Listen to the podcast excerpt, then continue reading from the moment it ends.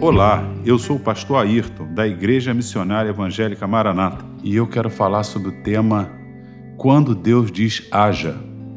Quero citar o Evangelho de João, capítulo 20, versículos 30 e 31, quando diz que muitos sinais foram feitos por Jesus, mas alguns foram escritos para que creamos que Jesus é o Cristo, o Filho de Deus, e tenhamos vida em seu nome.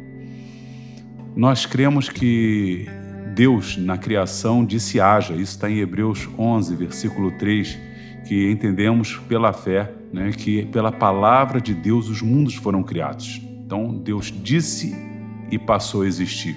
Porém, o maior milagre de Deus é a palavra que se fez carne. É o que diz João, capítulo 1, versículo 1. No princípio era o Verbo, ou a palavra, o Verbo estava com Deus, o Verbo era Deus. Tudo foi feito por ele, nada sem ele se fez. E o Evangelho de João nos fala sobre esta marca da pessoa de Jesus. Ele tem poder sobre a natureza, sobre a criação. Ele é o Criador. Inclusive, em Hebreus capítulo 1, versículo 3, diz que o Senhor Jesus sustenta todas as coisas pela palavra do seu poder.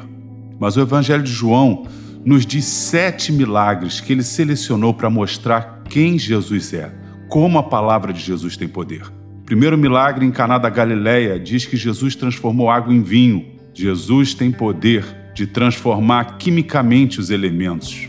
Capítulo 4 do Evangelho de João diz que um homem pede que ele interceda pelo seu filho que está à morte. E o Senhor Jesus diz: Pode ir que seu filho estará vivo, estará curado.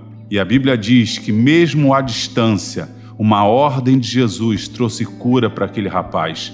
Jesus tem poder sobre o espaço, sobre o tempo. No capítulo 5, nos diz que Jesus entra num lugar e encontra um paralítico que 38 anos estava enfermo e quando Jesus se depara com ele, Jesus manda que ele seja curado, e o haja de Jesus transforma um paralítico instantaneamente em uma pessoa saudável. Jesus tem poder sobre a natureza humana.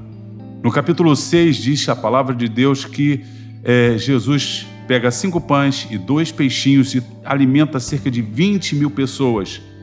O Senhor Jesus tem o poder de multiplicar a natureza. No mesmo capítulo diz que os seus discípulos estão num barco caminhando e o Senhor Jesus, ao encontrar, vai ao encontro deles e anda sobre as águas. O, Jesus, o Senhor Jesus tem poder sobre a física, sobre a natureza. No capítulo 9, o Senhor Jesus se depara com um cego de nascença e ele então vai fazer lodo, coloca nos olhos, esse cego vai se lavar e ele é curado. Porque o Senhor Jesus tem o poder de curar qualquer enfermidade. Mas talvez São João quis destacar o maior de todos os milagres no capítulo 11. Porque maior que transformar água em vinho, maior que paralítico andar, maior que multiplicar pães e peixes, maior é, do que andar sobre o mar e maior ainda do que curar um cego é ressuscitar um morto. E diz a palavra de Deus no capítulo 11 que o Senhor Jesus disse a Lázaro, que já havia morrido há quatro dias, que ele saísse e o morto reviveu.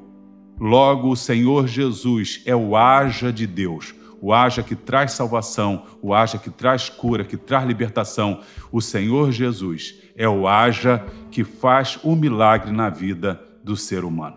Ele é o maior presente de Deus. Quando Deus diz haja, ou seja, quando Deus se fez homem através de Jesus, a palavra se torna real e Jesus diz que todo aquele que confiar nele saltou da morte para a vida e não entra em juízo.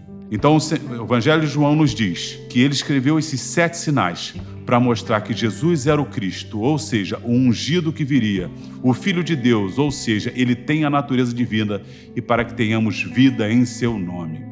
Logo, se você, meu querido, precisa de um milagre, se você precisa de uma transformação na sua vida, de que sorte seja, ou seja, química, biológica, física, espiritual ou até da morte para a vida, eu quero dizer para você: o Senhor Jesus é essa pessoa, ele é o haja de Deus que traz milagre na vida do ser humano.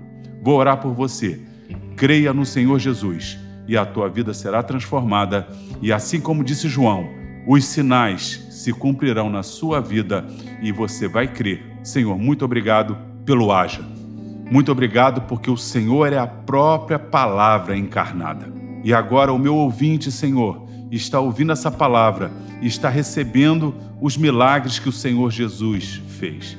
E eu te peço agora que, sobrenaturalmente, o Senhor Jesus cure, liberte e, especialmente, salve o ouvinte, transforme a sua vida e ele possa realmente ter um encontro com seu Criador, ou seja, não somente um encontro filosófico, mas um encontro real que transforme a sua vida. Em nome de Jesus. Amém.